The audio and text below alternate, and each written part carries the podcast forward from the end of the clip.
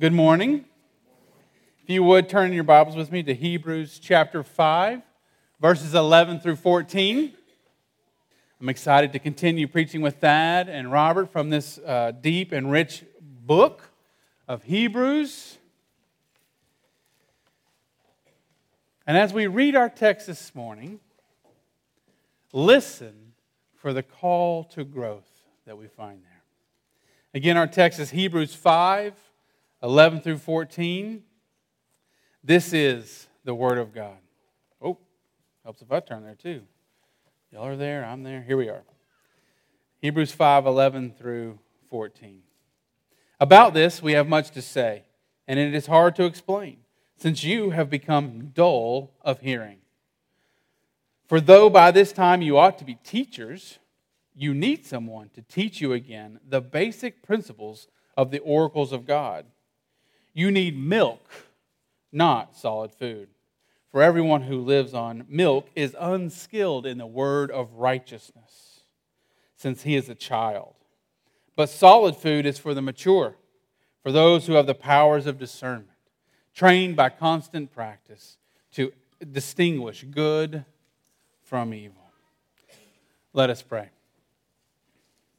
Lord, we thank you for this day and for this opportunity to hear your word would you speak to us? Encourage us in Christ. Give us confidence in Him that He loves us and calls us to His grace. Speak to us now. For it's in His name we pray. Amen. Now, in Israel, there's two main bodies of water. You have the Sea of Galilee in the north and the Dead Sea in the south. Now, the Sea of Galilee is named the Sea of Galilee because it's a sea in the region of Galilee. They're brilliant. Um, but it's in the region of Galilee. Now, the Sea of Galilee, I'm told, I've been there, but I, I, I'm told it is teeming with life. Lots of fish varieties, lots of things around the shore, uh, and it, it provides for life, growth, and maturity of, of other things around it. But if you were to travel, if you were to find the exit of the Jordan River, which comes out of the Sea of Galilee, travel down it, you would run into the Dead Sea. It's named because it's dead. Nothing grows there. It does not provide for any life, nourishment, or maturity of anything else around it. Things go there and they die. Even though, now the Dead Sea is the lowest place around, all of this water is funneled into the Dead Sea, and yet nothing grows. There is no life in the sea. And so it is with our audience. They have been poured into, they have been given much, but they're not growing, they're not maturing, there's not much growth happening in them. And our author is pointing them to, though, the growth which God gives and desires. If you look at verse 13, everyone who lives on milk is unskilled in the word of righteousness since he is a child. That is, you should be growing. You should get out of childhood into adulthood. You should be maturing and growing. They should be eating meat. But the audience just isn't there. They are immature and they're not progressing in the faith as they should. And so we see from our text that God gives the growth, which is what the author is wanting from his audience is growth. He wants them to grow in their faith because God gives the growth. And we see that in Hebrews 13 as he ends the book with this benediction, this last word to them in Hebrews 13 20 through 21. Now may the God of peace who brought again from the dead our Lord Jesus, the great shepherd of the sheep, by the blood of the eternal covenant, equip you with everything, everything good, that you may do his will, working in us that which is pleasing in his sight through Jesus Christ, to whom be glory forever and ever. Amen. You see, God is in working, should be working in them to cause them to grow, to mature in their faith. And it's not just the recipients of this letter, it's also us. We too are tempted. like them to have our ears tickled, that is, to listen to things that aren't true, and to be couch potatoes in the faith, to not be striving to live it out. But our text calls us to more, to see that God gives growth in our faith. And it is because God gives growth that we are challenged from this text to open our ears. We must open our ears. Now, when I was a much younger man, and I wish I were even younger to tell this story, but I was a freshman in college. We had a break in our in December for Christmas, and I had five weeks. It was an especially long Christmas break. So I'm like, maybe I can get a job. Well, I had a buddy who worked at the Carmike Cinema that was where TJ Maxx is now, or whatever that is there. Kohl's, I'm not sure. But near Panera Bread at Hixson at, at the mall at Northgate. And, and so I got a job there. My buddy got me a job there, and I was working the cash register. I'm selling popcorn and Coke, you know, for moviegoers. And even back then, it, it, popcorn and Coke was expensive. And so when there was downtime between movies, I started wondering how much would one of everything cost? And, you know, it's an interesting question. So I start ringing up one of everything on the cash register. But the way you do it is you have to like do this and hit subtotal, then do this and do subtotal, then do this and hit subtotal. So that you're adding things in. And if you hit subtotal twice, it like locks in the sale and acts like it's done. Well, I'm about halfway through and I accidentally lock it in. And I'm like, I can't do anything about this. So they, the computers in the, in the manager's office know that there's been this 100, 200, I don't even know, rung up I, you know, sale, and there's not going to be cash in the register. So I go and tell them, I'm like, I'm sorry, I just thought this would be fun to do, but I realized it's not a good idea. so they know. and uh, so then the next time, I was like, I'll be careful this time. I, won't, I, won't, I won't total it out. We'll be fine. Well, I told it out again and had to go tell them again that I had done this thing. And they are not, this is, they were so not happy with me. I didn't do it a third time, thankfully. I finally listened, but I didn't listen. I wasn't mature. I had dull hearing. I didn't hear the importance of what was going on. And if you look at verse 11, our audience is dull of hearing. Look, about this we have much to say, and it is hard to explain since you have become dull of hearing. Now, this word dull can be translated in several ways. It can be lazy, sluggish, even negligent. There's lazy, sluggish, and negligent in their hearing. It's the same word in chapter 6, verse 12 of Hebrews. So that you may not be sluggish, but imitators of those who through faith and patience inherit the promises. And so they have received much, but they're not hearing. They're slow, they're, or they're lazy, they're sluggish, they're negligent. They, in verse 13, we see this For everyone who lives on milk is unskilled in the word of righteousness. It's, and throughout, it's this vivid picture of this child who needs milk at the beginning of their life.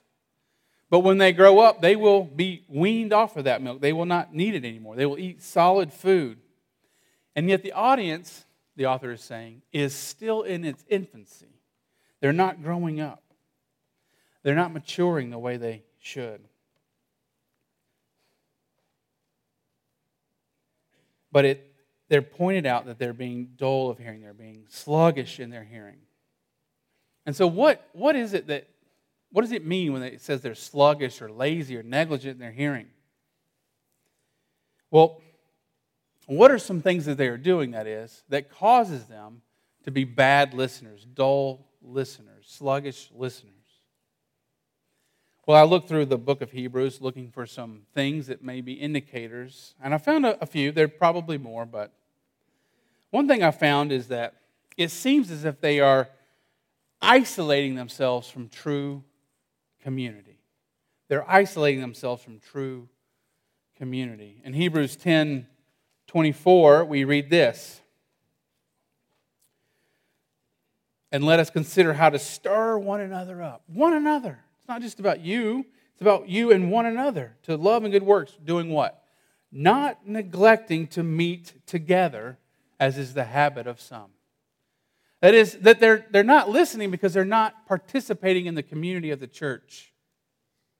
They're not hearing God speak to them. They're not being invested in. And in 313, we see this. But exhort one another every day, as long as, as it is called today, that none of you may be hardened by the deceitfulness of sin. So that there's this sense that as brothers and sisters exhort, me, exhort them, they are to, their hearts are going to be softened, not hardened. But as they're away from this exhortation, they're going to be hardened. So they're, they're, they're away from true community. And I think the other way is that they're having their ears tickled. They're listening to other doctrines and teachers that aren't teaching the true gospel, the one gospel that we just sang about. Some of that is a, a, a, temptation to go back to Judaism, some of it is to believe other false things. Which is why the author tells, says that he has to continually remind them of the basics, principles of the faith, the basic principles of the word of righteousness. And in the next passage, which Robert will preach on next week, we see some of these elementary things Things like repentance, faith in God, uh, and the resurrection of the dead and eternal judgment. They have to be continually reminded about these things.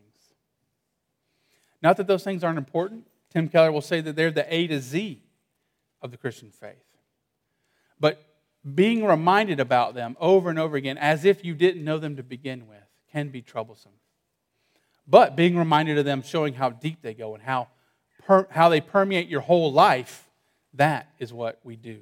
That is how we should be growing and maturing. How does it permeate our whole life? Not just, oh, we can be repentant and be forgiven of our sins. Oh, and Jesus rose from the dead and we're going to be raised the last day? Like they've never heard it before. Or like they have to be convinced of it again. So they're, they're isolating themselves from true community and they're really isolating themselves from true doctrine from sound doctrine. And this morning, I'm going to take a risk. I want us to do a spiritual evaluation. And the question is this How open are your ears this morning? How engaged are you with others? Are you feeding on sound doctrine and teaching? Or are your ears closed? Have you become dull or sluggish in your hearing? And so I don't want you to tell me right now, but I want you to talk about it with your family and friends. Just talk about it. Be open and honest. It's okay. God wants to hear, God wants to know. We, we can praise God for where we hear, where, where our ears are open. And we can dialogue about where we feel like maybe we need to have our ears opened, where we can be less sluggish.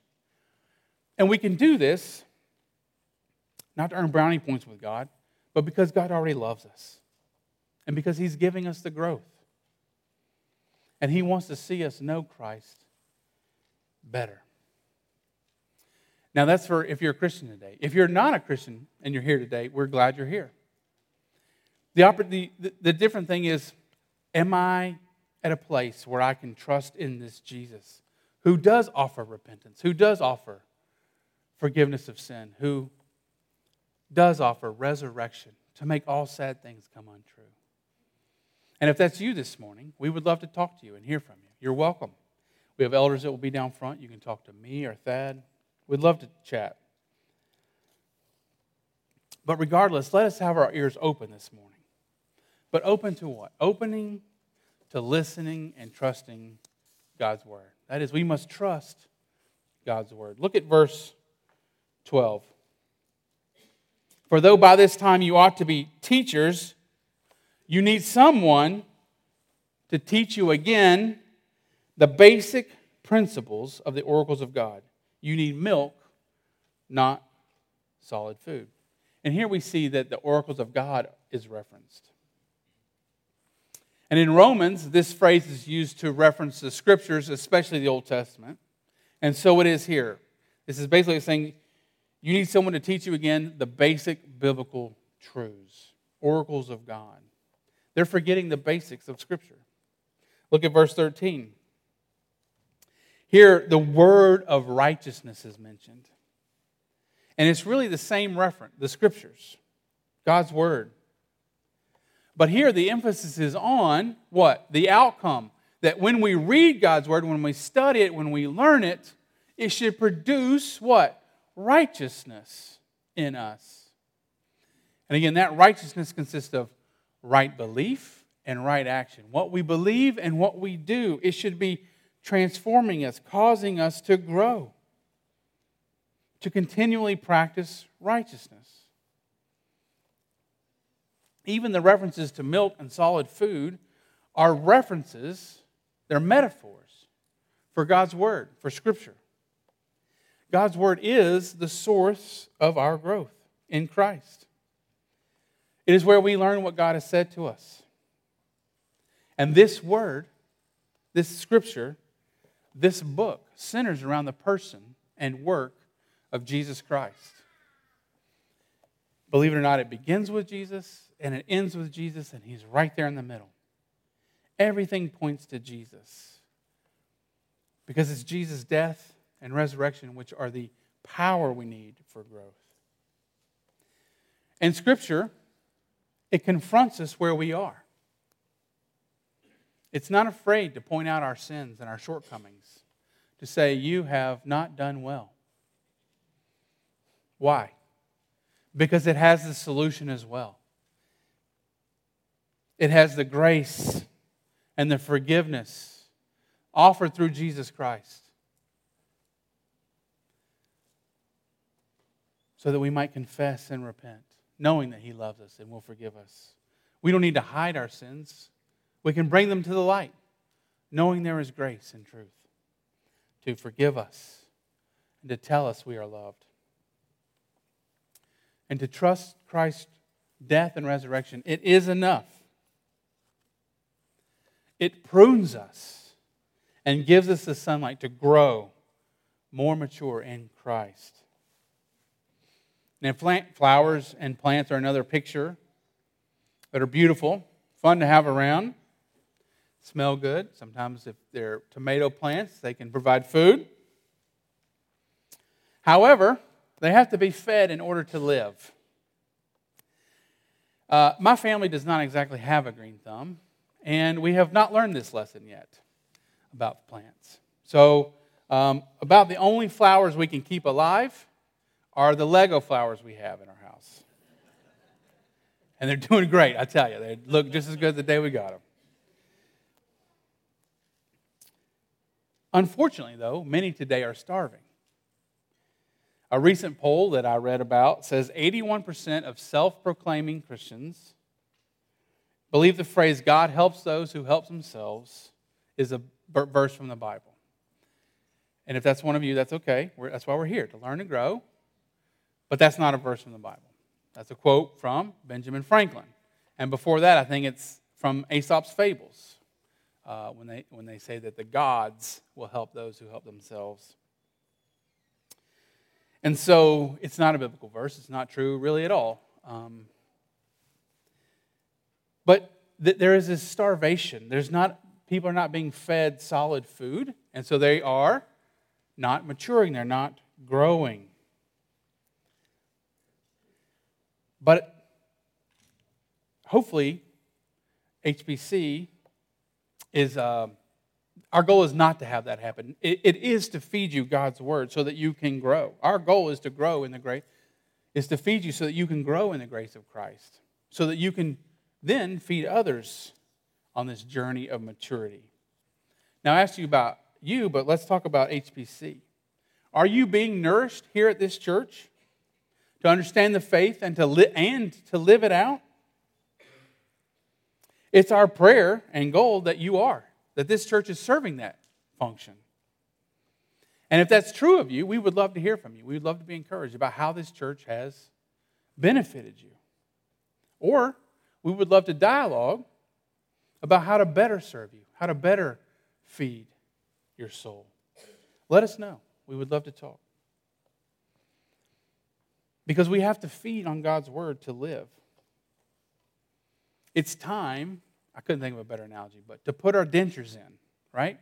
To, to get ready to eat the solid food. We, we can get, a, we, we're moving away from milk onto solid food so that we're continually growing in our understanding of God's word so that we can live out our faith here and now in this world more and more every day. And so, if we trust God's word as a source of growth, then what? Well, then we, we must exercise. We've got to exercise our faith. When I was in Uganda, I may have told you all this story before, but bear with me. I got malaria. And um, if I were going to rate malaria, I would tell you uh, one star, do not recommend, okay? It's not fun. And at first, it was like, I'm just a little sick, but then you get a fever. I got the chills. Uh, I've got headache, and you get dehydrated. So I'm laying in bed sick, and Brooke's finally like, I think you're sick. You might even have malaria. Let's go. She takes me to the hospital, and sure enough, I have malaria. They start treating me, but it takes days to recover. And we had a nurse friend, Kim Church, who some of you are aware of. Um, the VBS supported the. That's confusing because their last name is Church. The church's church plant in Uganda. Uh, but Kim was an, is a nurse, and she would come over to our house even in the middle of the night to change out my bag to get um, IV fluid so I would stay hydrated. And so this lasted for three or four days. But the question is I wanted to get better. I really wanted to get better. But why did I want to get better? One, I don't want to feel bad. It was, it, it's not a good feeling. But why do I not want to feel bad? And I realized that it was because I kept thinking about I've got, I've got work to do. I'm called to Uganda, and I need to get to doing what I'm called to do. And so I wanted to get better so I could do what I was called to do. And so it is in this passage. There is something they're called to do, and they need to be fed, they need to exercise so that they can do what they're called to do. Look at verse 14. But solid food is for the mature, for those who have their powers of discernment trained by constant practice to distinguish good from evil. Trained by constant practice. That is, that they're called, and the calling to do what? To distinguish good from evil. And that is that they would be able to distinguish right doctrine from wrong doctrine, but also right actions from wrong actions. But it's not enough to sign off and say, you know what, murder is bad. I know that. Loving my neighbor is good. That's good. Yes, you passed the test, you, which is good, which is evil, right? We, we've passed. But it's not enough to know that. I've got to then practice the good. So to be able to discern good and evil is a way of saying you're practicing the good and not the evil. So you're, you're being over and over again, constant practice. If you want to learn a new skill, like sports, I took Sam outside. I said, Sam, here's a baseball. Catch it, right? And we're done. We're out. You know baseball now. I've shown you how to grip it, how to hold it, how to catch it. We're done. I'm walking away. No, what do we do? We get out there and over and over and over and over again. Over and over and over again. Because why? That's the only way we get better. It's the only way we get better, which means there's going to be what along the way? Failure. Right? There's going to be failure along the way. And that's okay because there's grace on offer. We can confess and repent and move on. And we learn, okay, that was evil. Not going to do that again. Let's move on. We're constantly practicing, constantly learning to distinguish good from evil. And so it is. We study God's word so that we can learn to practice good and not the evil. We learn so that we can do good, so we can believe the right thing. Spurgeon said this doctrines in the head without holiness in the life are of no service. Doctrines in the head without holiness in the life are of no service. And so they're fed the solid food in order to grow, in our passage, into the grace of God. They're, they're to grow and to practice and distinguish good from evil, good doctrine, good actions, so they can believe and do. And if we look at Ephesians 2, we see something similar there. And I'm going to look at this passage a little differently. You can go home and read Ephesians 2 1 through 10. And it's a beautiful passage about the grace of God. Many people memorize Ephesians 2 8 and 9. But I want us to think about where this passage starts, where this passage ends, and, how, and then ask the question how did we get there? So Ephesians 2 1 says this And you were dead in the, tres- in the trespasses and sin in which you once walked, okay?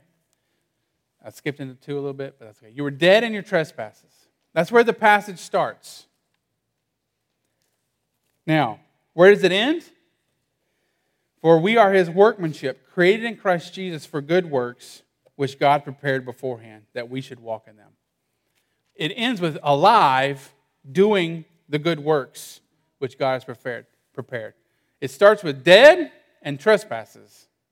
It ends with alive and doing good works. Now, how do we get there? What's the progress? Look at verse 5, the end. Says this. Well, we can even when we were dead in our trespasses, made alive together with Christ, by grace you have been saved. Grace gets us to maturity. Living in that grace every day is what is needed for maturity. To eat the solid food, to continually grow. But what does it mean to be mature? Some of you might be thinking, if you're like me earlier in my life, it would be perfection. I'm thinking I need to be perfect. I don't want to mess up at all. But perfection is not what we're after. It's not what God is after. But rather, what He is after is growth, progress, sanctification. Are you more mature today than you were one year ago? Are you more mature today than you were five years ago? Is that, are we trending towards maturity? That is what we're after. That more and more we grow in grace, and it takes practice. Maturity is constant practice. And so this morning, are you growing in your understanding of doctrine and in practicing what is good? And again, the goal is not, okay, may, okay, that means I need to be a Sunday school teacher in about three years, you know, an elder in five. That's not, that's not what we're after. What we're after is, is again growth, but think modeling, something everyone can do. Hebrews 6.12, again, has this modeling in it. We've read this verse earlier. Uh, but you can be imitators of those who, through faith and patience, inherit the promises. They're imitators, right? The, the, those who lead them model for them what, how they should live out the faith. And again, we see this in um, chapter 13, verse 7. Remember your leaders, those who spoke to you the word of God. Consider the outcome of the way of their life. That is, look at how they're living.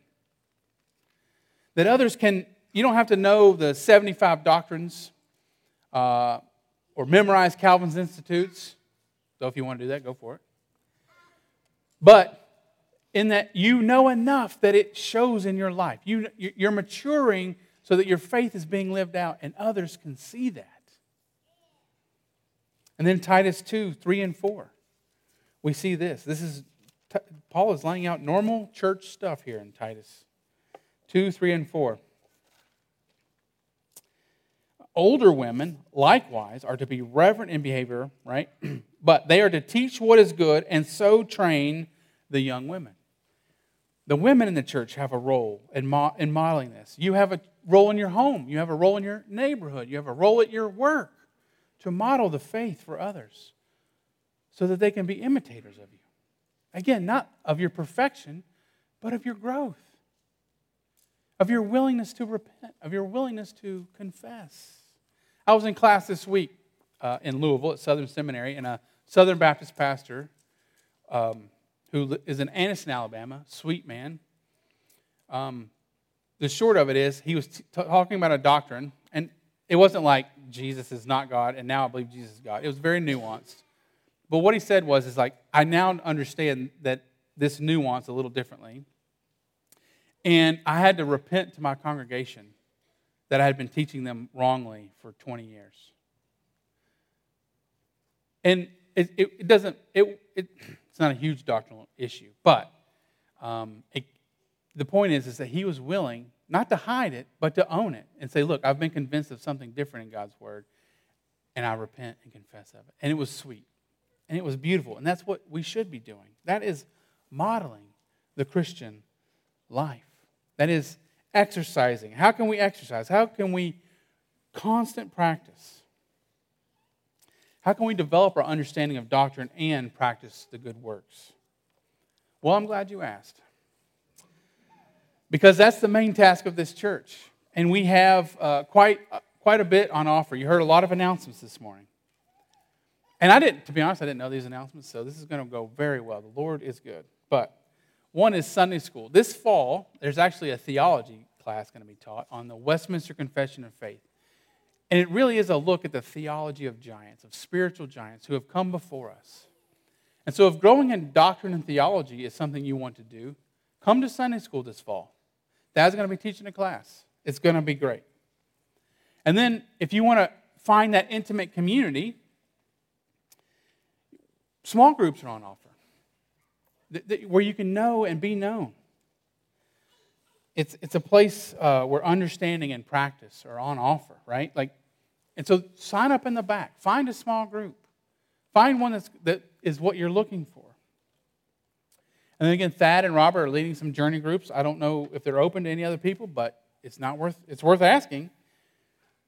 Then there's task. We have uh, teaching or tutoring after school kids. We bring students from um, from the community, from local uh, public schools who may be behind in their learning so that they can learn and grow in that. And then we also uh, teach them about Christ and the gospel. That's a way to act. The, the, way, one of the ways this church does all of this. Then we have the youth ministry, the children's ministry, women's ministry, men's ministry. We have a global outreach committee that worries, that thinks about how do we reach the world, and many others. So if you'd like to explore these options, of course, sign up in the back for small groups. But otherwise, you can come talk to me or Thad or Robert or an elder because it is our heart that you would be fed here, that you would see growth and maturity in Christ here, and not become dull of hearing, sluggish in your hearing, because we want you to exercise and grow in your faith. And so this morning, because God gives the growth, let us have the attitude of growth and open our ears. Let us go to the source of growth to trust God's word. And let us reach the goal of growth, which is maturity, by training and exercise so that we might know Christ more and more. Let us pray. Lord, we thank you for this day. Thank you for your love and grace. And thank you for your son, Jesus, and all that he has done. Would you? Open our ears this morning, not let us become dull hearers, but to listen to Jesus, who has a word of grace for us this very morning. It is in his holy and gracious name we pray. Amen.